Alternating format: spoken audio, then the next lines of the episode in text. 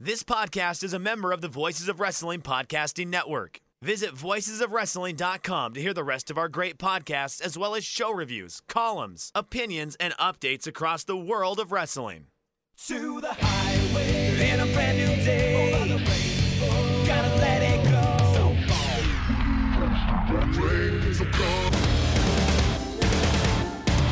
Fast to finger down. Dance tonight together.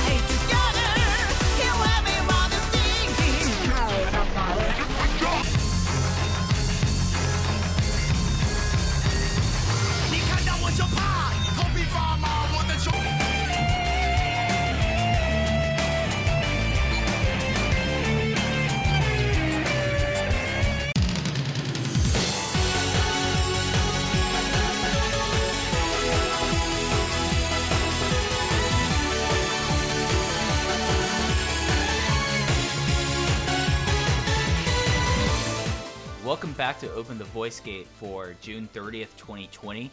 We are members of the Voices of Wrestling Podcast Network.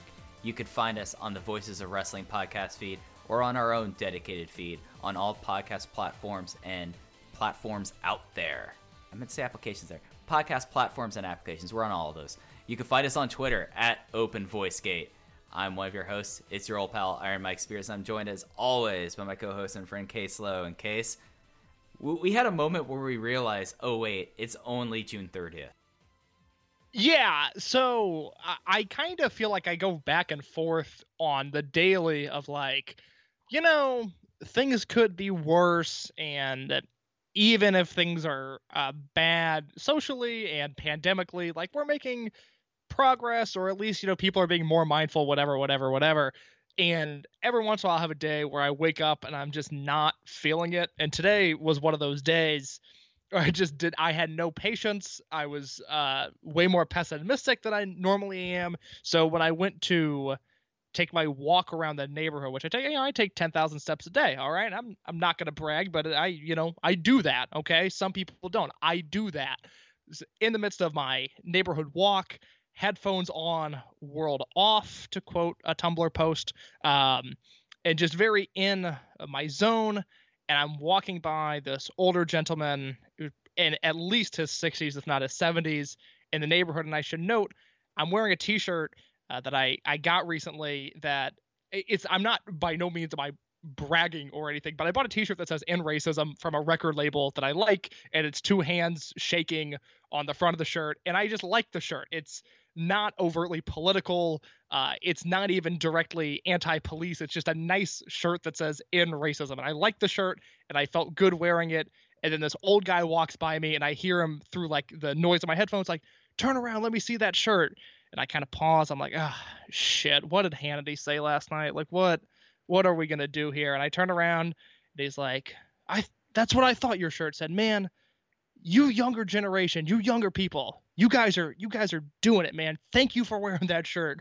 Thank you for for standing up for this bullshit. And then I had this wonderful conversation with an old man that I was not anticipating on having. And look, there is work to be done. It is not a victory uh, or a large victory by any means, but it gave me the pep in my step that I needed. And it was a very nice, positive interaction. So if you are, I guess, feeling hopeless, remember there is hope out there. Yeah. That I, Mike, to answer your question, I'm doing fine. I think you asked me how I was doing, and I went on a two minute monologue. I'm doing all right. well, you had to get your verbal steps in. That's exactly it. That's I'm taking that from now on. That is how I'm going to justify uh, talking as much as I do. It's my verbal steps. Like it's reps. You know, Albert Pujols in the cage every day. I don't know why he's the baseball player I thought of, but whatever. This is this is our reps, man. And actually, this these open the voice gates, not reps. This is the big time. This is the major leagues right here. Voices of Wrestling Podcasting Network. There we go. Yeah, no. Uh, other other conversations you have throughout your day, excluding the one you the, the very nice, pleasant conversation you had with the older gentleman. Those are all practice here, and we're not talking about practice here. We're talking about playoffs on this show. As this was the playoffs of the empty arena shows, as the lights at the end of the tunnel, we are pushing through the front doors. We are out of the empty arena era for now in Dragon Gate with this last six matches that we had from the Rainbow Gate tour.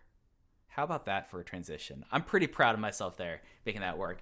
I did not do great on the opening, did better on the transition. Uh, You know what, man? Uh, we're we're gonna we're gonna go as we go along here. We're gonna find our groove. You found your groove for that transition.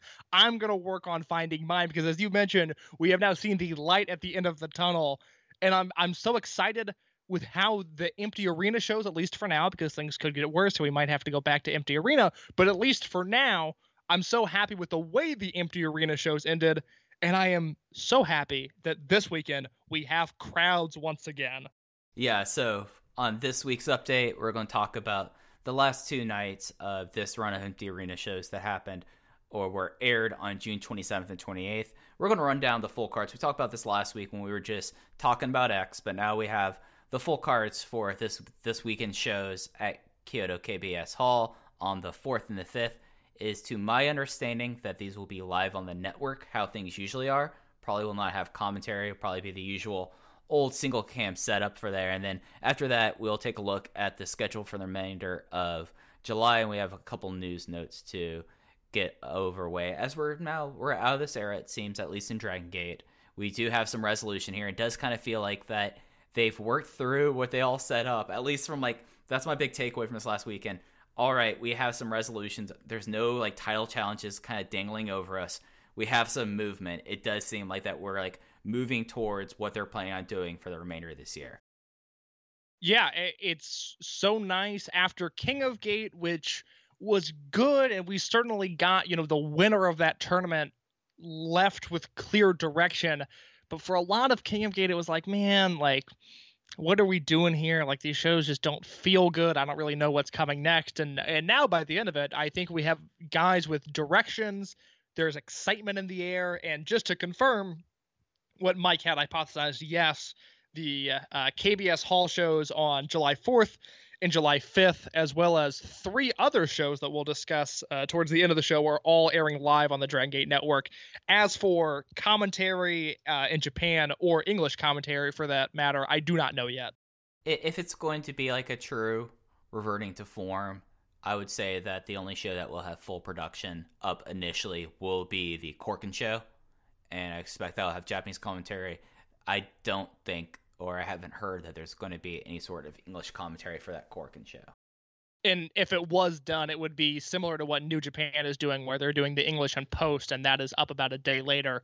So we know nothing as of now. But if uh, if we get any updates at Open Voice Gate on Twitter, is where you'll find those. Yeah, so let's get into these two nights of shows as well. This one actually really felt like that they had a full, maybe a Kyoto show with a title or a Kobe show with a title match that was basically spaced out between two days. Like that was my big takeaway here is that we had six matches across uh, these two nights, three matches a day, and you had like the rookie opener, you had like a straight tag, and then you had a trios match, another tag, and then like a bigger a bigger tag match with bigger stakes as the semi main event and title match. And it did kind of feel like, in a way, it was like reconditioning me because the way I watched this, I watched these all back to back. Like, okay, this is what a standard Dragon Gate live show was, and then came away with this. I mean, this probably was I felt like the most complete weekend of shows that they've had or matches they had during quarantine. Uh, my lowest match was the uh, opening match on the 28th, the tag match of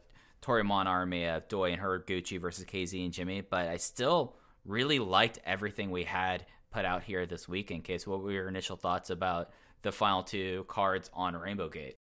we have a different worst match on the weekend. And granted, there were no bad matches on the No. weekend, but I have a ton to say positively about the Doi and Horiguchi versus KZ and Jimmy match that I, I think we can. Do, do you want to start from the 27th and just break it down as if it were a normal card? Yeah, uh, and kind of and kind of go from there. So I think we should start with Kagetora versus Taketo Kamai, if that's okay with you. And for me, this was my weakest match of the weekend. Certainly not bad, but I felt like this was Kagetora uh, dominating the rookie uh, for 10 minutes, and that's that's to me exactly what it was.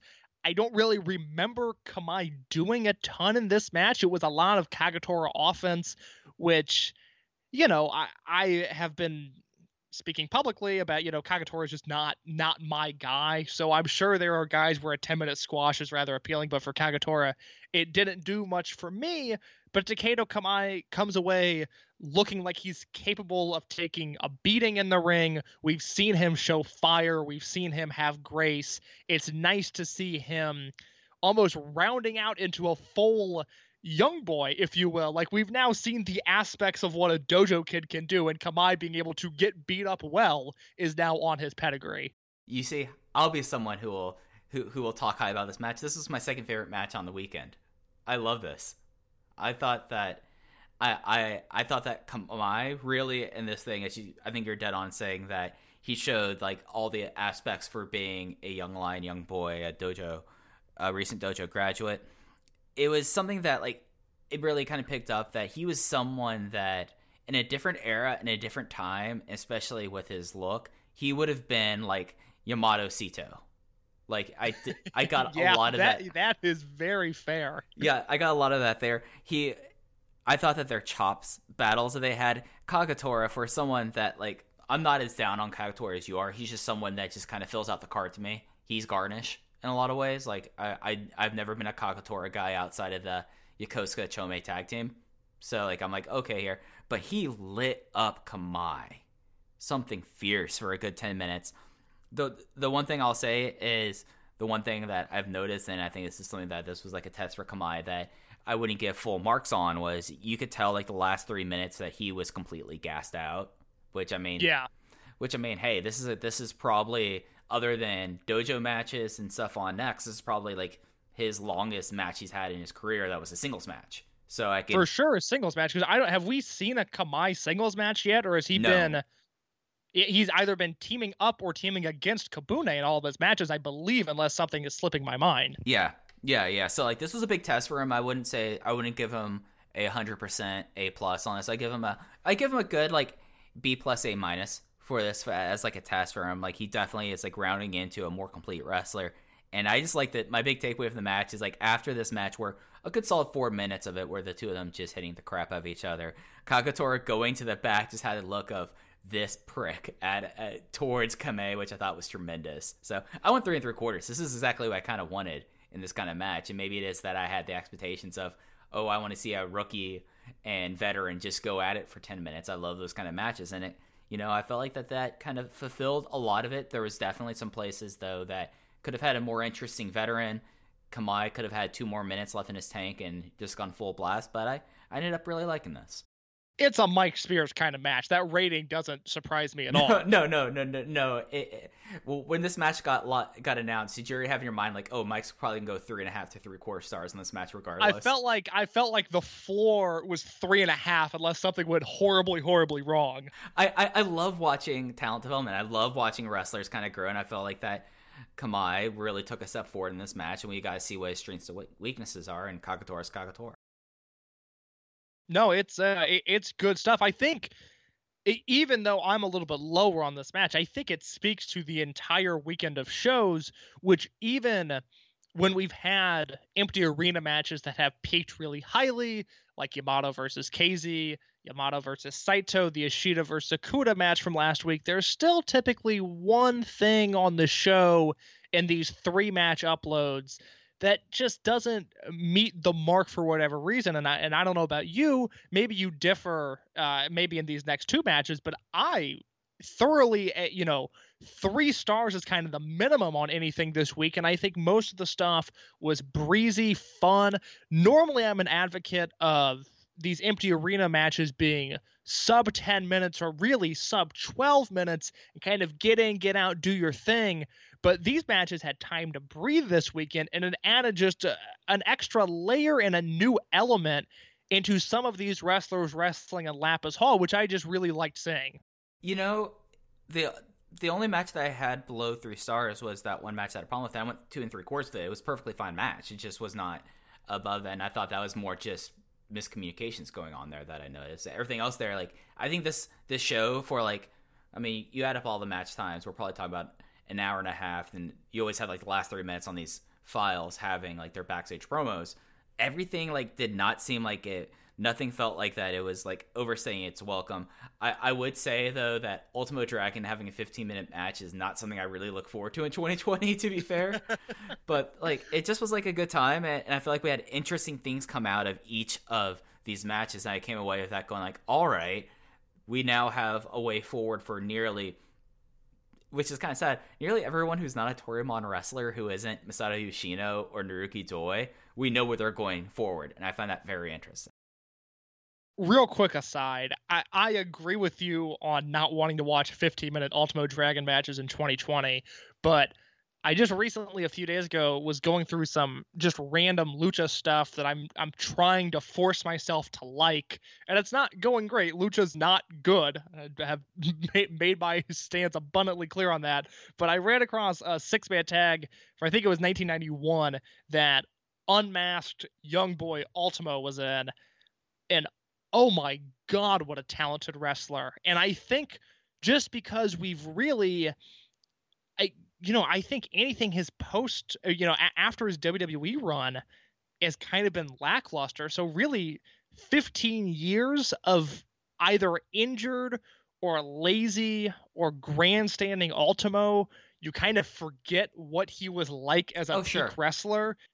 Oh my god, I enjoyed him so much. It, it I watched that match before I watched this match, so he came in with a little Oh, bit of wow. added goodwill. it wasn't it wasn't like, oh man, I wish he was still that guy. I was like, you know what? Ultimo Dragon is a legend, and his presence sometimes it annoys me, but here, I seeing you know what he did as a kid in Mexico in '91, where he's just doing grappling stuff that I have never seen duplicated. And he's flying all around the ring in a way that would get over in 2020, let alone 1991. I was like, you know what?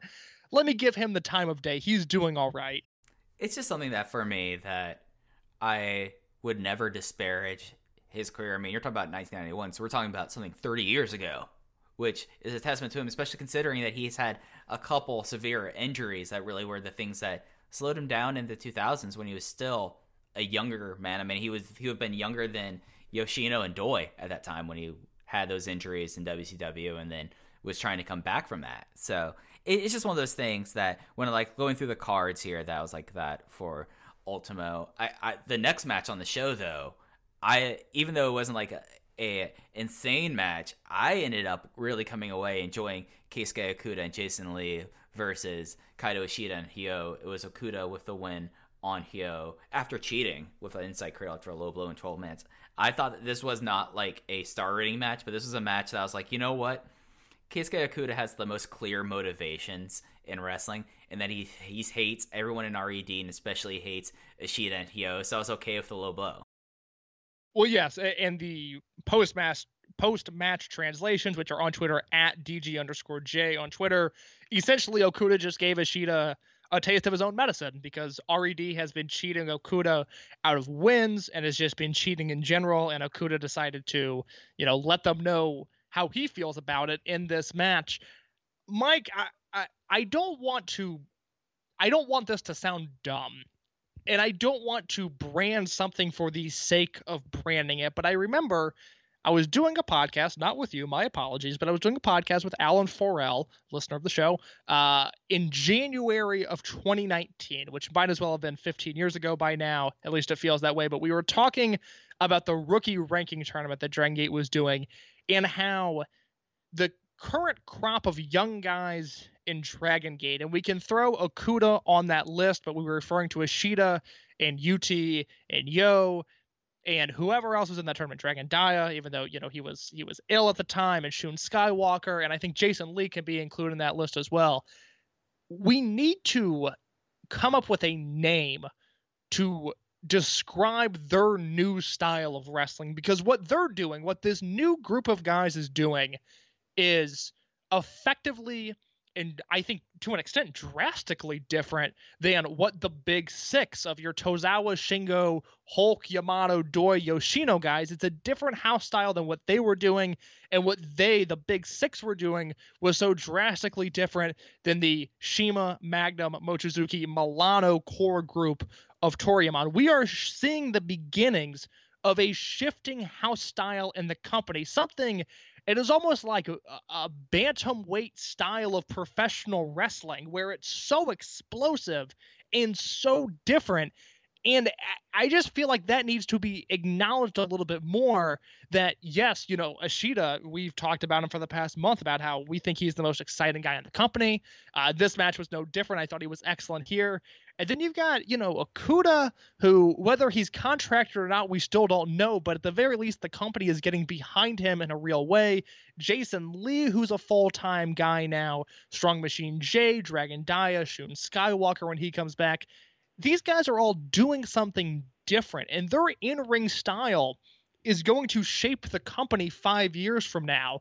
And I don't know if that's necessarily been acknowledged or not that what the guys on the undercards are doing, to me at least, you might disagree, but it feels drastically different than the main event picture and your top tier Toryumon guys and your top tier Yamato KZ level Dragon Gate guys. You know, that's something that maybe it was something that kind of struck me a little bit in the rookie ranking t- league where I was like all for that stuff and where like I think I I, I like did a solo cast at the time talking about like wow Kaito Ishida was like getting massively over, over that time. Yuki Yoshioka wasn't the guy here.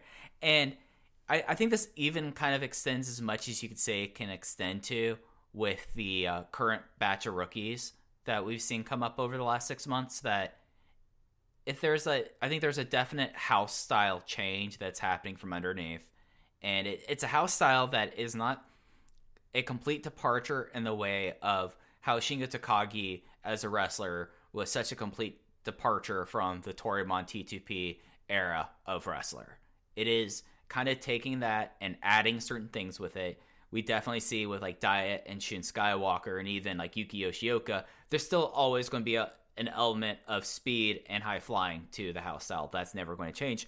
But I'm wondering how much of it, because like explosive is like the operative term here, wouldn't you say? Like that's the adjective to describe this. Like when you said bantamweight style, yeah, a lot of these guys are a little bit smaller, but like when you think about like bantamweight boxing and bantamweight like MMA, it's known for being a constant action style. And I think you really see that with Ishida kind of being the person who's at the forefront of the style that he does he doesn't really dive as much as he used to. He would dive back in the Maximum Over generation days, but he's it's very much like the idea of constant action and a lot of what the uh, old Toryumon fans would call hot fighting is kind of another adjective to apply to. And I feel like that this match really had that. And for someone like Hyo, which we've seen how Hyo's kind of found his place as the lost post in a lot of ways and has not been much of a fixture in 2020. He ends up being probably this is one of like his better matches he's had since the RED turn because of he's with three generational guys and they're working the same style that he can also do at the same level.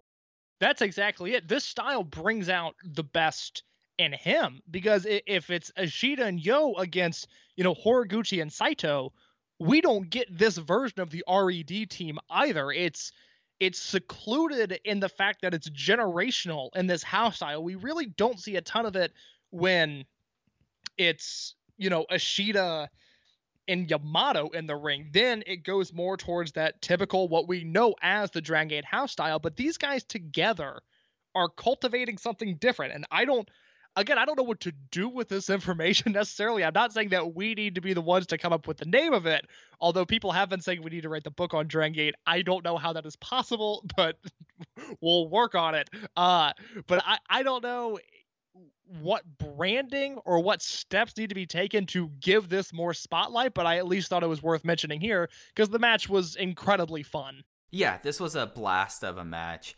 You have the idea that now it's interesting with Okuda. Like, I, I kind of at times would call Okuda the most interesting man in the company because he's someone that's pulling across, like, yeah, Yo is in RED now, but they never really resolved everything between Okuda, Yo, and what was uh, Mochizuki Dojo. So, of course, like, if this isn't going to be, if this was a match against, like, BB Hulk, he's probably not going to go at him at a certain, like, tenor that happened here. And just made this a very interesting match that, like, I feel like that maybe I'm reading a lot into it, but I felt like that that was definitely something that came out of it. That some people were like, "Oh man, there's a low blow." No, I thought this actually worked with how, who Okuda is as a wrestler and working across what's what has been a major storyline from him in this career in Dragon Gate. I completely agree. I think the following match, even though I just said nice things about Ultimo, I do think the following match was the weakest throughout the entire weekend. Yeah, it uh happened. the, the, It this, happened. the- this was Toryumon versus Dragon Gate Army. The Toryumon team was the aforementioned Ultimo Dragon. The Maraha Isapa, consisting of Genki Horiguchi and Ryo Saito, and they were going up against Yamato KZ and Strong Machine J, which is a kind of an interesting trios match, but this was not that interesting match. I went three flat and just moved along my day. It was more funny. Me remark me when I was watching this thinking, Genki Horiguchi picks like the wildest contacts. So like they, they like had like a bunch of like close up shots on Genki Horiguchi with like these neon green contacts, and you like look at him, like, this guy looks like an absolute psychopath. Like that was my big takeaway from this match. has match. like a pretty tame in-ring style. Like Right. he's not Jun Kasai. You know, it's it's Genki Horiguchi. He loves having fun. The one interesting note to me in this match was seeing Strong Machine J incorporate himself into uh, the hot fighting closing stretches of these matches, whereas you know with the Strong Machine Army their their style just wasn't really conducive to that and what they were doing that wasn't necessarily the goal of it. And we started to see it obviously as i remember this week he and dragon Dia are two-thirds of the triangle gate champions and the other third is ben k. I know the champions this week but it, you know we started to see a little bit of that as they began their run as champions and just as a trio. We certainly saw it the next night when they defended their titles. But seeing strong machine j sort of adapt himself to the aforementioned in-ring house style it was nice to see. But no this is three flat. This is a nothing match. Yeah, no, like coming away from this weekend, and, and this is a weekend where we got to see a couple people multiple times.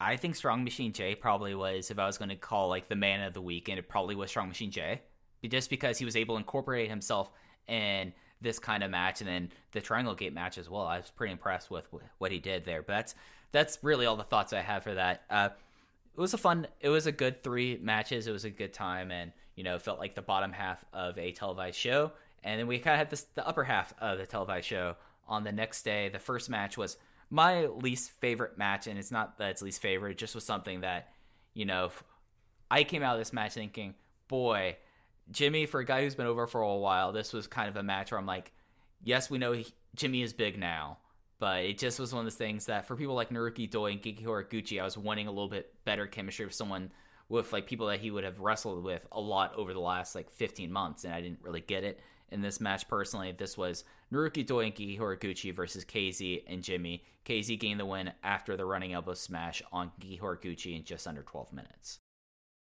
I feel like I need to go back and rewatch this match now because you've got me doubting myself a little bit, but I'm going to stand strong with my convictions while we talk about the match because, you know, maybe Horiguchi and Jimmy didn't have the best chemistry, but Jimmy in the ring with Naruki Doi, Mike, my friend, I was very into that. I thought Jimmy held his own. We talked about when Jimmy worked on a King of Gate show how it didn't seem like he had adapted to the new muscle mass and there was a lot of mass put on. It didn't seem like he had adapted to that all of all that well and was still trying to figure out how to contort his body in the ways that he used to be able to but now he's just a heavier and quite honestly different human here I thought he figured that out. I really, really liked him going at it with Doi in this match, and I'm disappointed that you didn't because I thought this was going to be a Jimmy Love Fest. I mean, like, I felt like that Jimmy was a little out of control. Like, there was like the corner spot where he basically took out a cameraman and he was just flying all over the place. And I like recklessness there. It just was something that for someone that, that that they clearly have invested a lot of time in. And I do think that Jimmy is someone that I'm on record as being pretty positive on and being really excited to see where he goes. Maybe it was just that there was a lot of Jimmy and Horiguchi here that maybe I was just like, okay, I was not feeling that matchup because yeah, no, him and Ruki Doi were great, and then KZ coming in in like the key moments. I mean, pretty easy night at work, I would say for KZ in this matchup. Like he did not have the most difficult weekend out of anyone, so. I No, don't know. and, and an easy night for him. And God, KZ's so good. I mean, watching him work at these empty arena shows, I think he's one of the guys that translates really well to empty arena. And it was just watching him and Doi go out. It's like, man, I I really wish that was the world main event this year because I think KZ is ready to finally become that top tier guy. I mean, realistically, it's like him and Yamato are the top two guys in the Dragon Gate Army. And granted, Yamato laps KZ in terms of importance and popularity, but KZ does seem like that number two. hmm And I wish, I wish he would be treated as almost a one B to Yamato's one A instead of a one and two. But it was it was a fine match. I I enjoyed the Jimmy part of it. I think he's gonna figure out how to contort his bodies in the way he used to with the added muscle, and I I hope he continues to make tape and wrestle more because I think there's something there with him. Oh, absolutely. Like if I said that I was going to give Minoura, not Minoura, sorry, I'm looking at the card, the next match here. If I said I was going to think that Kamei, I would give him like a B plus A minus. I probably would give Jin, Jimmy a B minus here. Like I, I, I'm not unfair here. It just was something that I was like noticing things that you know kind of pick up on. But you did raise something that I'm going to. You put the thought in my head earlier talking about new house style, and I'm going to make a claim here.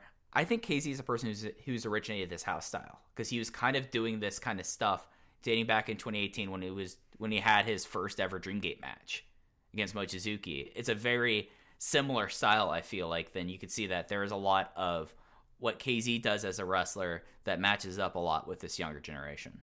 I think that's exactly right. And that's something I had not considered, but I think you nailed it there because really the roots of KZ becoming the wrestler that we know him as, which has to be traced back to I don't remember if he was in Diehards or not, but for sure in tra- okay, yeah, that's He was Bravegate champion diehards.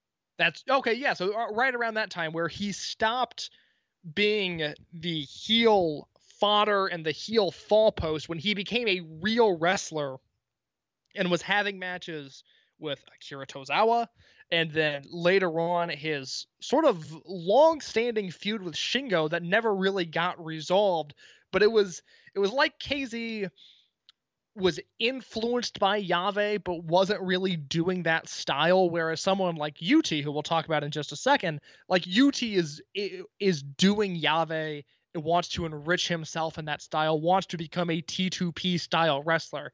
KZ is just very clearly influenced by that and has taken it into a new part of his game. And granted, the guys we were talking about earlier, your Ishida, Okuda, Jason Lee, Shun Skywalker, whoever else, maybe they're not as well versed in submissions or even in a, as like wacky flash pins as KZ is. But you're exactly right. I think we can trace the root of what is happening now on the undercards to the rise of KZ and especially that Mochizuki match, which you were the one that reviewed that. That review was on voicewrestling.com of February 2019, I believe. Is that 2018 or 2019? Jeez, uh, I'm good with years. I can't remember on this. I'm blanking on this. I, I, I think It was it was 18 because it was It was eh, 18. 18 was Mochizuki, 19 was Pac, 20 was Doi. He's Mr. February. mhm. Um, but that is a match that if you have not seen that, go find that. It should be on the Dragon Gate Network if it's 2018. Uh, Mochizuki versus KZ is a brilliant match. It was in Mike and I's top 10 of of that year for match of the year voting, and I think it just feels different yeah, than most Dreamgate matches. And I think if you are a little unsure of what we've been talking about in terms of this changing house style, watch that match, and I think it will give you a better idea of like, oh wow, this this is different than most of what happens in Dragon Gate. Mike, that was such a good point. Good for you, man. Hey, I, I'll take the after I was a little bit defamatory towards Jimmy. I'll take the the positive. I'll take that compliment. Uh, the next match we had was the uh, Tori was the uh, Dragon Gate Army versus RED as we had Yamato, UT, and Kota Minoura against who would be the top three in RED. These it's the uh, former tag team of Eita and Big R Shimizu and BB Hulk. This was this went 14 minutes and 42 seconds, so it's the longest match on the show that was not a title match. And Shimizu got a much needed direct fall as he pinned Kota Minoura with the shot put slam in 14:42. And this was a uh, I, I want to hear your your take on this match first because I thought that this match was pretty interesting. Really, really liked it. Um, the the biggest robbery in terms of selfish, self-indulgent professional wrestling, uh, the the professional wrestling landscape during COVID nineteen is not knowing what Dragon Gate was going to do in some of their most interesting months in March, April, May, June, because the interesting part to me about the generational warfare was especially on the Dragon Gate side what teams were going to form, what trios were going to have chemistry, what trios weren't going to have chemistry. And yes, Yamato and UT were in Tribe Vanguard together, but I don't really feel like UT was really ever super important in Tribe Vanguard and with Yamato particularly because you know there was the KZUT Maria team that we really liked and Yamato was obviously off in the main event doing other in the hobby, it's not easy being a fan of ripping packs or repacks. We hype ourselves up thinking ah, maybe I can pull a Ken Griffey Jr. rookie card, but with zero transparency on available cards and hit rates, it's all just a shot in the dark. Until now. Introducing slab packs from arenaclub.com, the only repack that provides real value, a complete view of all possible cards, and clear hit rates for each one. Now, when I buy slab packs at Arena Club, it finally feels like I know what I'm getting. I was able to open an Arena Club slab pack, and and I'll be honest, it was a lot better than what you normally do. Say you go to a card show and there's a random innocuous brown bag of cards, and yeah, you can open it and look, it's going to be junk. You're you, you know what I mean? Like you know what you're probably going to get in those. Maybe you find that fun. And sometimes I do. Sometimes I like just opening up cards and saying, "Ah, hey, look at some random cards, or whatever." But if you're really in this game to to find value and find particular cards, it sucks to have to buy these mystery packs, and it ends up being, you know, almost nothing, you know, nothing of value. Not with Arena Club. You can display again of all available cards, hit rates, grading, so you know that when you're opening up the slab pack, you are going to get something valuable. You are getting something good. And Arena Club, in addition to having those great slab packs we just talked about, is also a marketplace for card collecting, buying, trading, selling, displaying, all that sort of stuff. But those Arena Club slab packs, man, they are revolutionizing the repack game with transparency. After your pulls are revealed, they'll immediately be placed in your vault for safekeeping or trading and selling, and you can have them officially graded by Arena Club as well. So again, uh, sending these things off, it's going to be officially graded by Arena Club, and the Arena Club grading process is accurate, fast, and transparent with full grade rationale provided and explanation of how your card was scored. So whether you're buying, selling, trading, or displaying, Arena Club is the card collecting platform that you have to check out. So right now, I've got a special offer here for Voices of Wrestling Network listeners. You can get 10% off of your first purchase by going to arenaclub.com slash VOWnet. Again, that's arenaclub.com slash VOWnet. Now, that's a crazy offer. That's 10% off a $400 slab pack. $40 off right there. 10% off your first purchase. No matter what that purchase is, 10% off. Again, that's arenaclub.com slash VOWnet. arenaclub.com slash VOWnet for 10% off your first purchase on Arena Club. And we thank them for sponsoring the Voices of Wrestling Podcast Network. thing. So seeing those two together, we've seen a little bit of it before, but with Minoura is something totally new. I loved their chemistry as a trio. I thought Shimizu was great in this match. Eita was there, Hulk was there, but the Dragon Gate side trio was borderline must watch because I thought their chemistry was so good. This is something that I feel like really happened in this match, and I kind of see this also in the Triangle Gate match. Was that this was a match with gears, and the the thing about this these six matches were they either started in top gear, just going at it like the uh, Lino Kuda versus Ishida Hyo match, or it was a match that you know was competent but never really went past second gear. They weren't getting on the interstate here. This was a match that you could hear the the gears changing as they changed into this, and they really got into it. And it really started where they had this prolonged heat section on Minoura, where it just really got interesting and got really cool. And then we had Hulk and Yamato got got in together, and you know, I mean, that's been one of those like storylines that we haven't been able to see develop because of how things happen. That Hulk was revealed as the Christmas surprise. He is the Red Demon, and we had all this buildup and pre-COVID about all right, Yamato wanted Yamato and Kai fucking hate Hulk for what Hulk did and turning and ending Tribe Vanguard And when these two got in the ring for their section, it was incredible stuff to see as well. And then we had the, the whole storyline with like Big R Shimizu being the fail son of the unit and him distinctively and emphatically putting away Kota Minoura with a shot put slam and seemed like that at least during this match everything was going well for RED and everyone was getting back on the same page. And I just came away this match going like yeah no this was like a great match a great chemistry with the uh, with the true born team like you mentioned. And you know seeing the big 3 and RED in the ring together when they really haven't been so far was nice to see as well. I understand Shimizu's current role. I get it. He's kind of sleazy. He's someone that the way it's been explained to us through multiple people is he's it's not that he's dumb, but he's not smart is sort of I think the gist of Shimizu outside of the ring and that has certainly bled into his in-ring character. So I get the direction they've gone with him. I understand his role in RED. He's still pushed heavily, but I really miss Monster Express and especially Maximum era Shimizu, where it felt like he was a killer. He's someone 2015, 2016, 2017. I thought he was one of, at worst, the top 15 wrestlers in the world. If I needed a good match, I was turning to Big R Shimizu. And I just feel like we've lost that the deeper he's gotten into RED, where he's changed his look and I think looks less threatening. He's changed his demeanor. He doesn't come across as dangerous.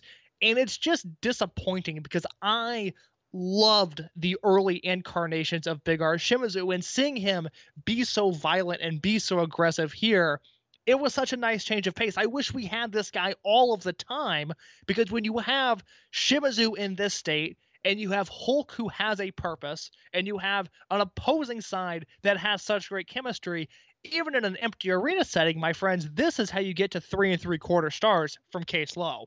Yeah, I went three and a half, and I was, and this was. I usually don't sweat it, and I put the only thing I sweat is if I have the fear or not. But this is a match that totally, you can make an argument for me that's a four star match, and I wouldn't disagree there. It, the thing about Shimizu, and it's not that he's not smart, it's that he is kind of a buffoon.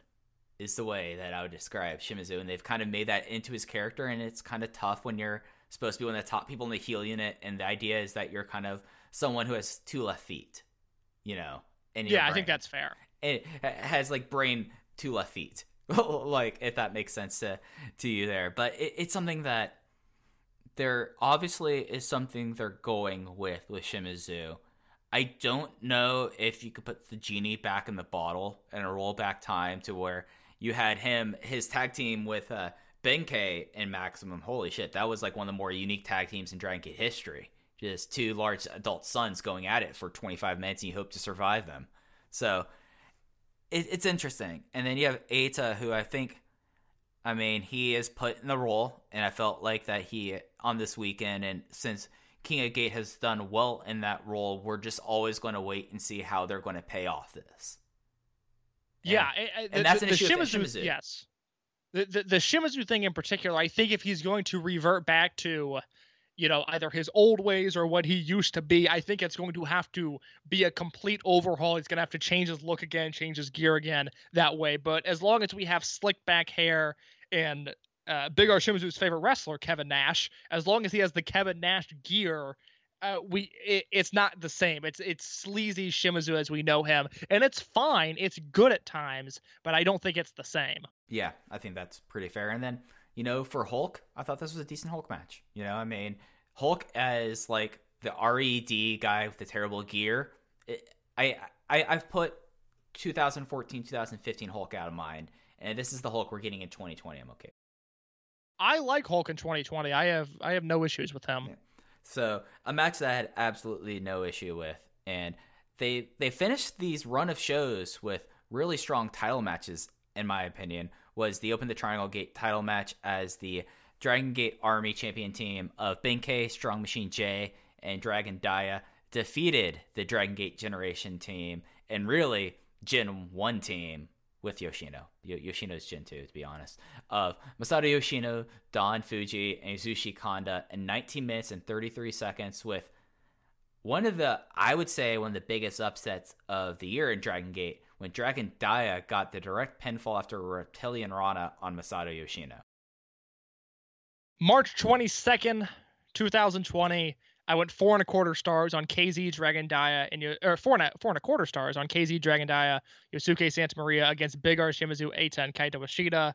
June 20th, I went four stars on the dot Kaito Ishida versus Keisuke Okuda. June 28th, 2020, Benkei Dragon Dia and Strong Machine J against Don Fuji, Masato Yoshino, and Yasushi Kanda. Four and a quarter stars. This is what I have been waiting for. This is the empty arena wrestling that works for me. And the finish of this match, Dragon Dia continues. It's been closer to a year now that he has been unstoppable. To my knowledge, he hands Masato Yoshino his second pinfall loss of the year, and you might say you might say, well, that doesn't mean much. They haven't had a ton of shows, but Masato Yoshino does not take pinfalls. All right, he was pinned by Yamato in Korakuen Hall on January 15th during the tag title tournament, and Yamato was on the same plane as Masato Yoshino. Naruki Doi is on the same plane as Masato Yoshino. And I think Dragon Gate wants to think Eita is on the same plane as Masato Yoshino, but he's really not. But for Dragon Dia to, especially when Kanda's in this match, for Dragon Dia to pin Yoshino is a huge, huge deal. And it comes after 20 minutes of what I thought was phenomenal professional wrestling where everybody, Don Fuji and Dragon Dia especially, I want a singles match between those two tomorrow, but where everybody, all six men pulled their weight. This is what I'm talking about. I loved this match.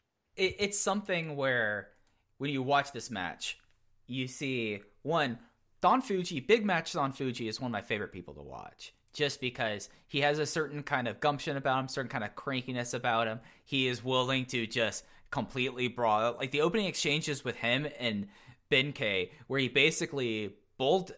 I, I'm using the term bulldog, but it was not a bulldog. He basically grabbed him by his by his his head in like a side headlock and dragged him to the mat and turned it over to a pinfall. I was like, okay, here we go. This is interesting. Let's go with this. And it went from there. And it, this was like another one where like it had gears, it had gears. They had a prolonged Dia selling segment, which was tremendous, and especially considering you have one person who we the clock is going to be as of tomorrow the time of recording less than six months left left in their career someone who's cl- taken a clear backseat and someone and Yasushi Kanda who had a career-ending match and has never been completely the same since he made them all look like monsters beating up on him and then was able to come in there we had the big red misfire but the the fact that considering the state of Masato Yoshino's back that he was willing to say no i'm we're not going to do a flash pin here i won his finish is a huge thing as you rightly said masato yoshino since his existence in dragon gate has been one of the most protected wrestlers in the company like Milano Collection Well, 18 it goes yeah, it goes back to his Italian collection days. Go ahead. yeah, I was gonna say Mil- Milano Collection AT, of course, the unit,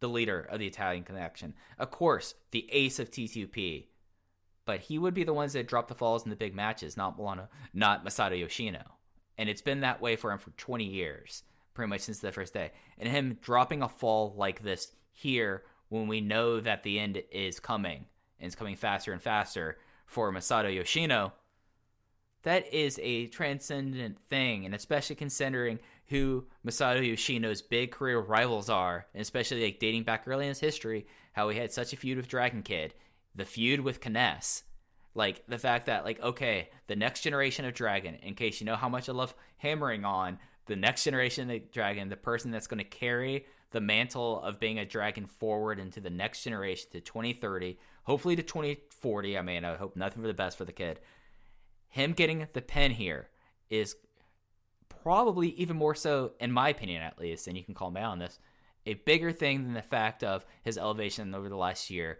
The fact that he got the pen against Masato Yoshino is massive. I can't stress how important this was. and how big this was for him. And it wasn't just a great triangle gate match. And considering what we would have and who we're working with here, the best parts of the three vets who have a combined 70 years of ring experience, I would say 70, against a team that has a combined of eight.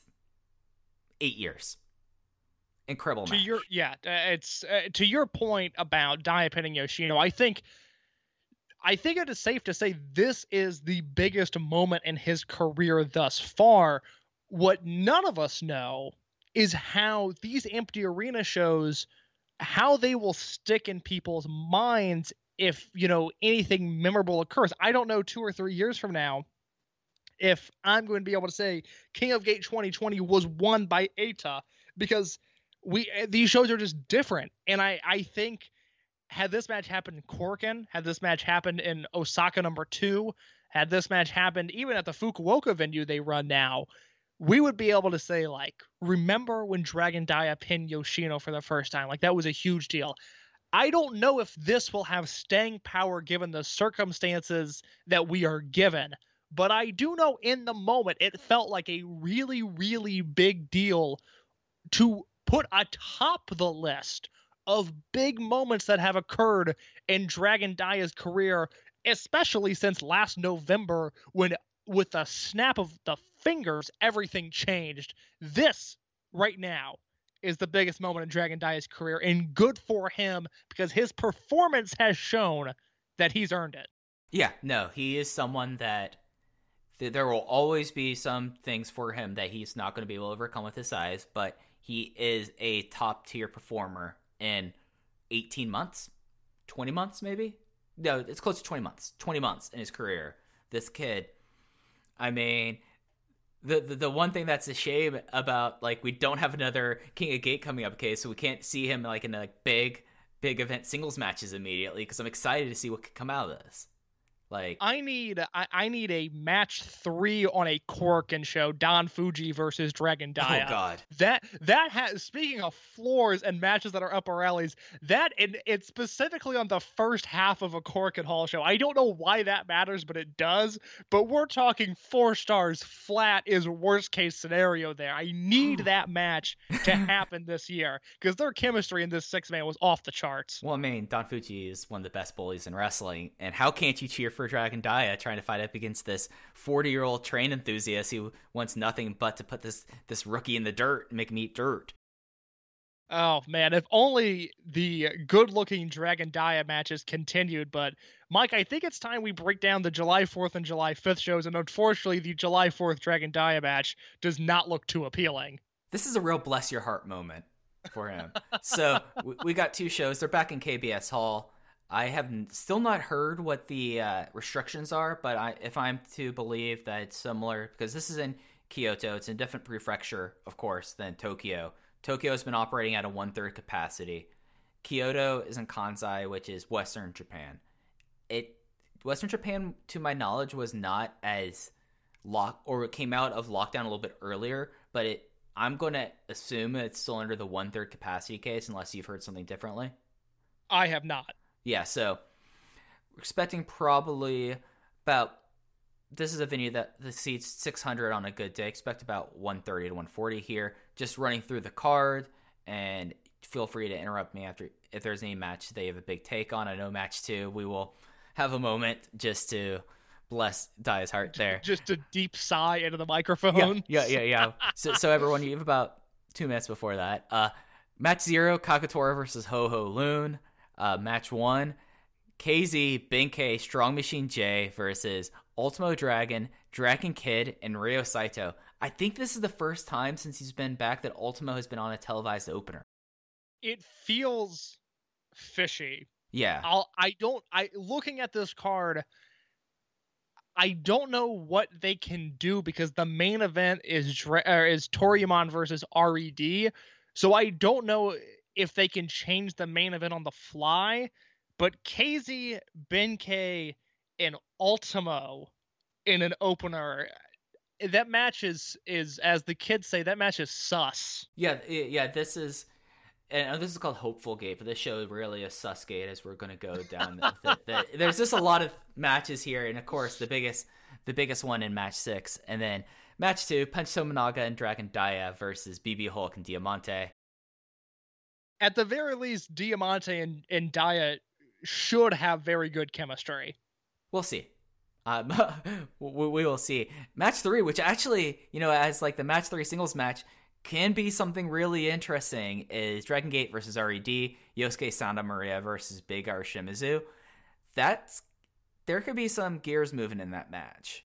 I'm into it. It feels like a match that is going to mean something, even if the in ring isn't all that good, although I think it will be. But this has angle, this has promo, this has something uh, looming over it.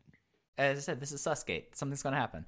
Uh, match four and in the Mike Spear special match, Yamato Oh, and man. Kai versus the Mochizukis as Masaki Mochizuki teams with his former original M2K partner and the person that he took his name from less than 20 years ago. They are reuniting. We are getting Mochizuki Mochi Mochi Mochi tag as it's Masaki Mochizuki and Susumu Yokosuka. Don't think there's going to be anything happening here other than this is a match where we're going to get to see a lot of mean people hitting each other. I can't believe that this match is being booked because it doesn't entirely fit with the storylines. No, not at all. you know, uh, Mochizuki's not in the Toryumon generation. He, he's an outsider. He's unitless right now. So I'm delighted at the prospect of this match. I think this match will be excellent. I'm just a little surprised to see it on these shows. Yeah, it, it, it's it's something you're like, okay, that this is just wanting to have a fun match here, and I'm okay with that. But it's it sticks out there. Uh, match five, we're basically getting somewhat of a run back, but taking out Hyo as we are having Dragon Gate versus Red, Keisuke Okuda and Jason Lee versus Kaito Ishida and Kazuma Sakamoto. Okuda and Sakamoto, actually, really both of those guys against Sakamoto is going to be pretty interesting. I think. Sakamoto's good. This is going to be a good match, and it's positioned late on the card too, so it's going to get some time. This could be really fun. I, I, we'll talk about it, especially with the July 5th show. I really like these cards, though. I think they're coming out of the gate with the right matches. Yeah, and then of course we talked about this last week, but we have the first entrant entrance of X as Speed Muscle, Naruki Doi, and Masato Yoshino are teaming up against X versus Eita, Takashi Yoshida, and Hyo. In case I I went to my bookie, I, I went online and I found out well what they were offering odds on. They would not let me bet my house on X being Shuji Kondo. I was really disappointed. I am a a liberal man in many senses. What most people do does not bother me. I typically do not care uh, as long as it's not harming others or harming me. But I've always had a bit of a prejudice against gamblers. I don't know why. I well, actually, I know why because my father does, and it comes directly from his line of thinking. So I'm not a degenerate. I will not be gambling on this match. But if I was a betting man, I would be betting that Yo will be eating a King Kong lariat by the hands of Shuji Kondo when things are all said and done here.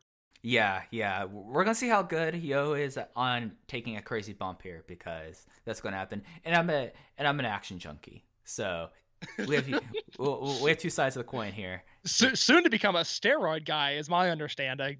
You know, peer pressure is something that's happening right now. A lot of people think that I got into tracksuits as a thing in the first half of the year, and they think the only thing that make it look better is if I got on the gear, got some Deca, got some Andro, got some EPO, and just get really ripped and gassed. I, you know, I I'm going to fight up against that because you know I don't want to get on roids.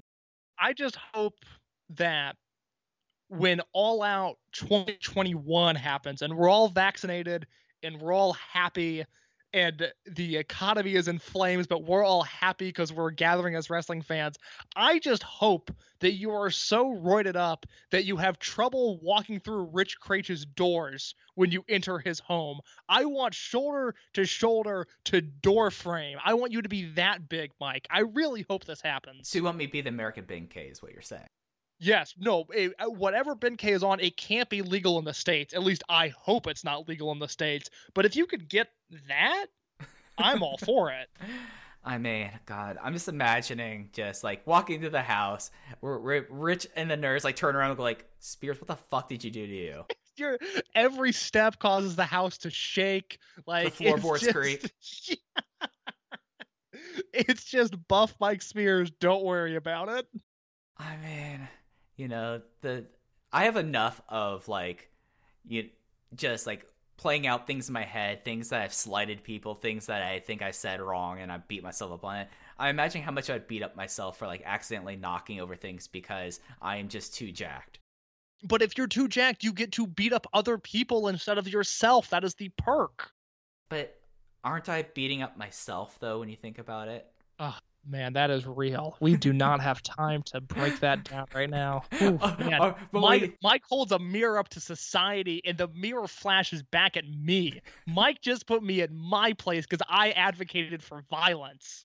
I mean, I I was more saying that I was going to like ruin my kidneys and liver through steroids. that I'm not worried about. That that's your own Okay, battle. okay. fair enough. Fair enough. Uh, the next night or the next afternoon is the show on the fifth, also from KBS Hall. Opener: Masaki Mochizuki versus Jimmy. This is a match zero, and who boy, I'm excited to see what could happen here.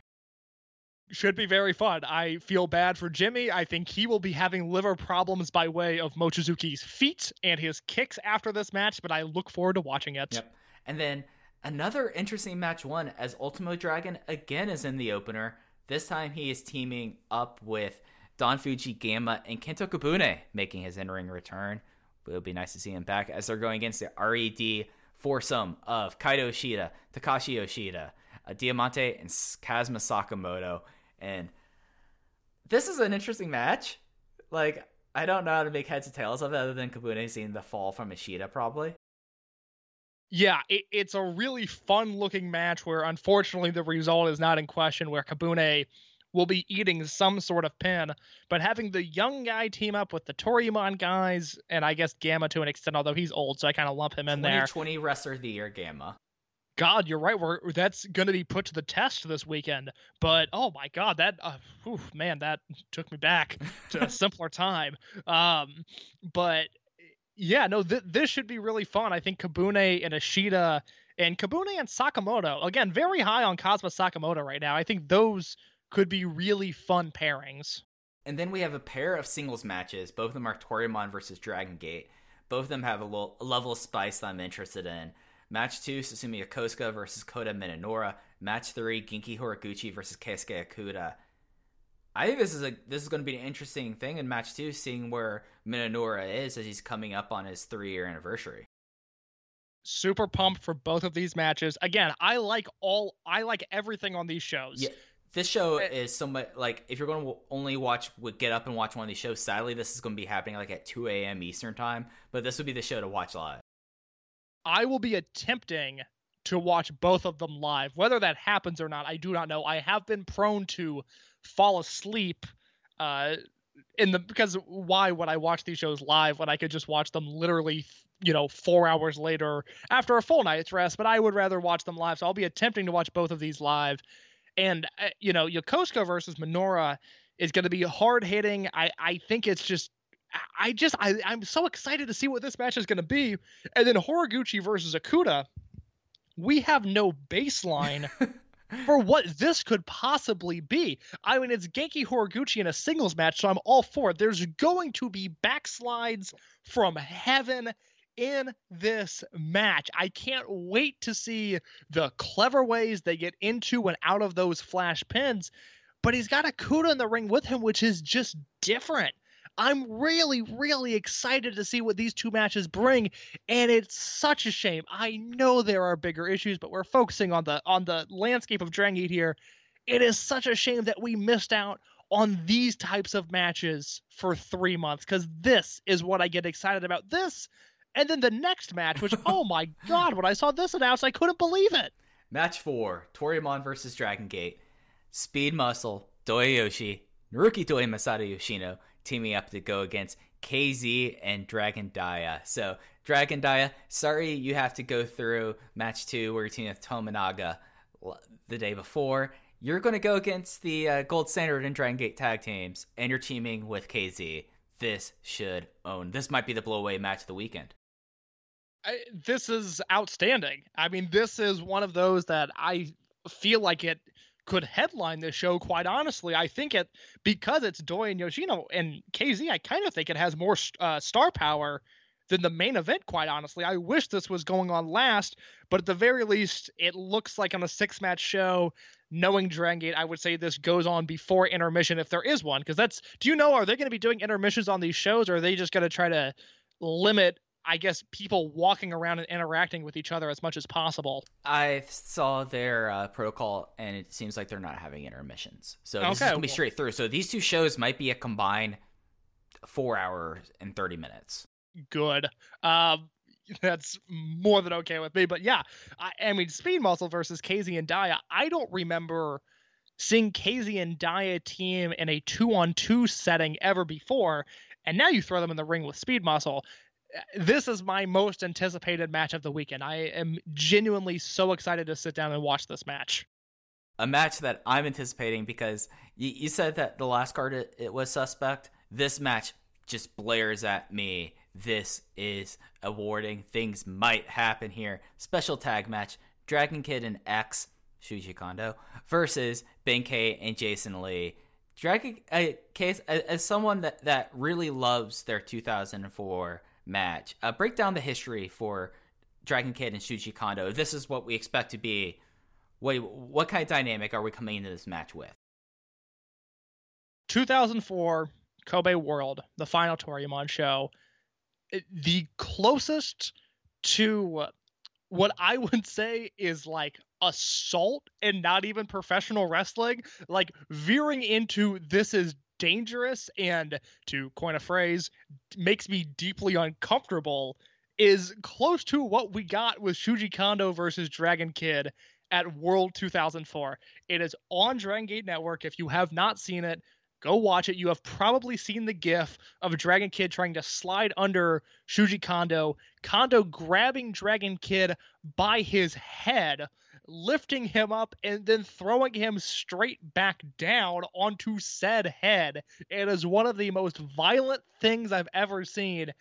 And now those two are going to be pairing up. Kondo's got Benkei to bounce off of, and he's got Jason Lee to throw around.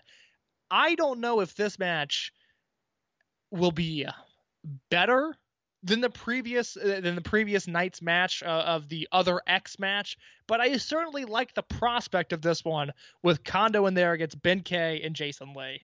I'm gonna throw a wrench in there for a second. The main event, as announced, is Yamato Kai and Strong Machine J versus Eita, BB Hulk, and Big R Shimizu.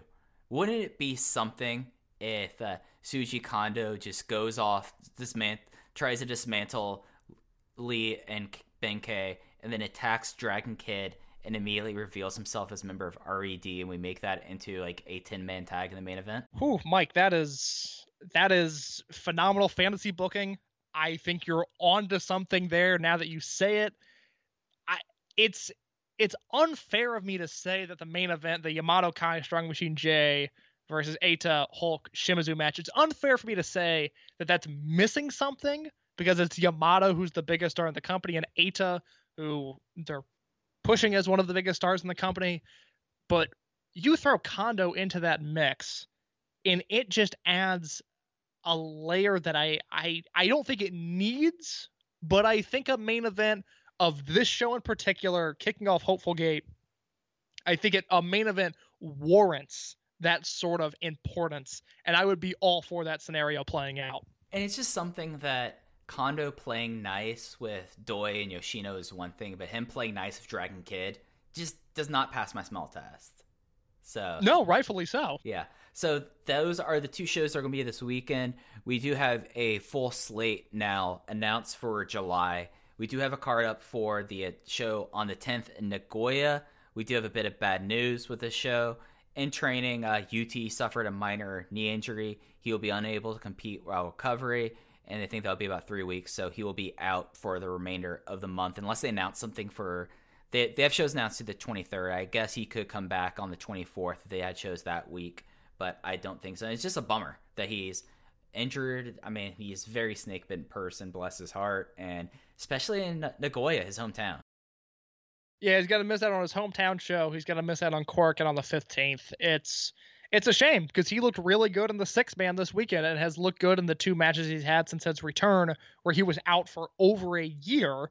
And it's not the first time he has missed, you know, over half of a year with injuries. He's turned into such a good wrestler. He's a guy that I had no use for for the longest time. And then suddenly he became one of my favorite wrestlers in the company. And it's a shame watching him go down the drain and continue to be injured the way that he is. The good news to come out of all of this is, you know, like Mike and I said, we've got the shows on the 4th and the 5th in Kyoto. We've got the show in Nagoya on the 10th, which uh, will not be taped unless something changes, which I don't anticipate on it doing. Uh, we have a show from Osaka that will be on Dragon Gate Network on July 12th. That is from the Osaka number two Edion Arena. July 15th, obviously on the Dragon Gate Network, Dragon Gate returns to Korakuen Hall for the first time since February, a five month gap. Good for them. I'm excited to see what they do. They have another untelevised show on July 18th. July 19th, they roll into Kobe Sanbo Hall, where we saw the first two empty arena shows where they had the wrestlers set up around the ring. This time, as long as everything goes according to plan, they will have fans around the ring and then another untelevised show on July 23rd. So within the span of three weeks, we are getting five live Dragon Gate shows. And at the time of we're, that we're recording this, they will be, yes, limited capacity, but with fans. I am very excited to see what comes for Dragon Gate this month. Yeah, and I think that the first two Hopeful Gate shows definitely get the gears rolling. That there's nothing's on the show that you. Well, the nice thing about having at least this format they had through Rainbow Gate was they were able to tie up most of the loose ends. We do have that after the Triangle Gate match. It does seem like the the six way rivalry that probably was going to be the uh, Dead or Alive match. What seems to be kicking off again. It does seem like that's something that's still an ongoing issue. We have everything going on in RED. We have Big R Shimizu. We have X, and then we have of course Eita being the uh, nominal number one contender who does not want to have his title match, but he wants to take out Masato Yoshino first. But case we are now back into the swing of things.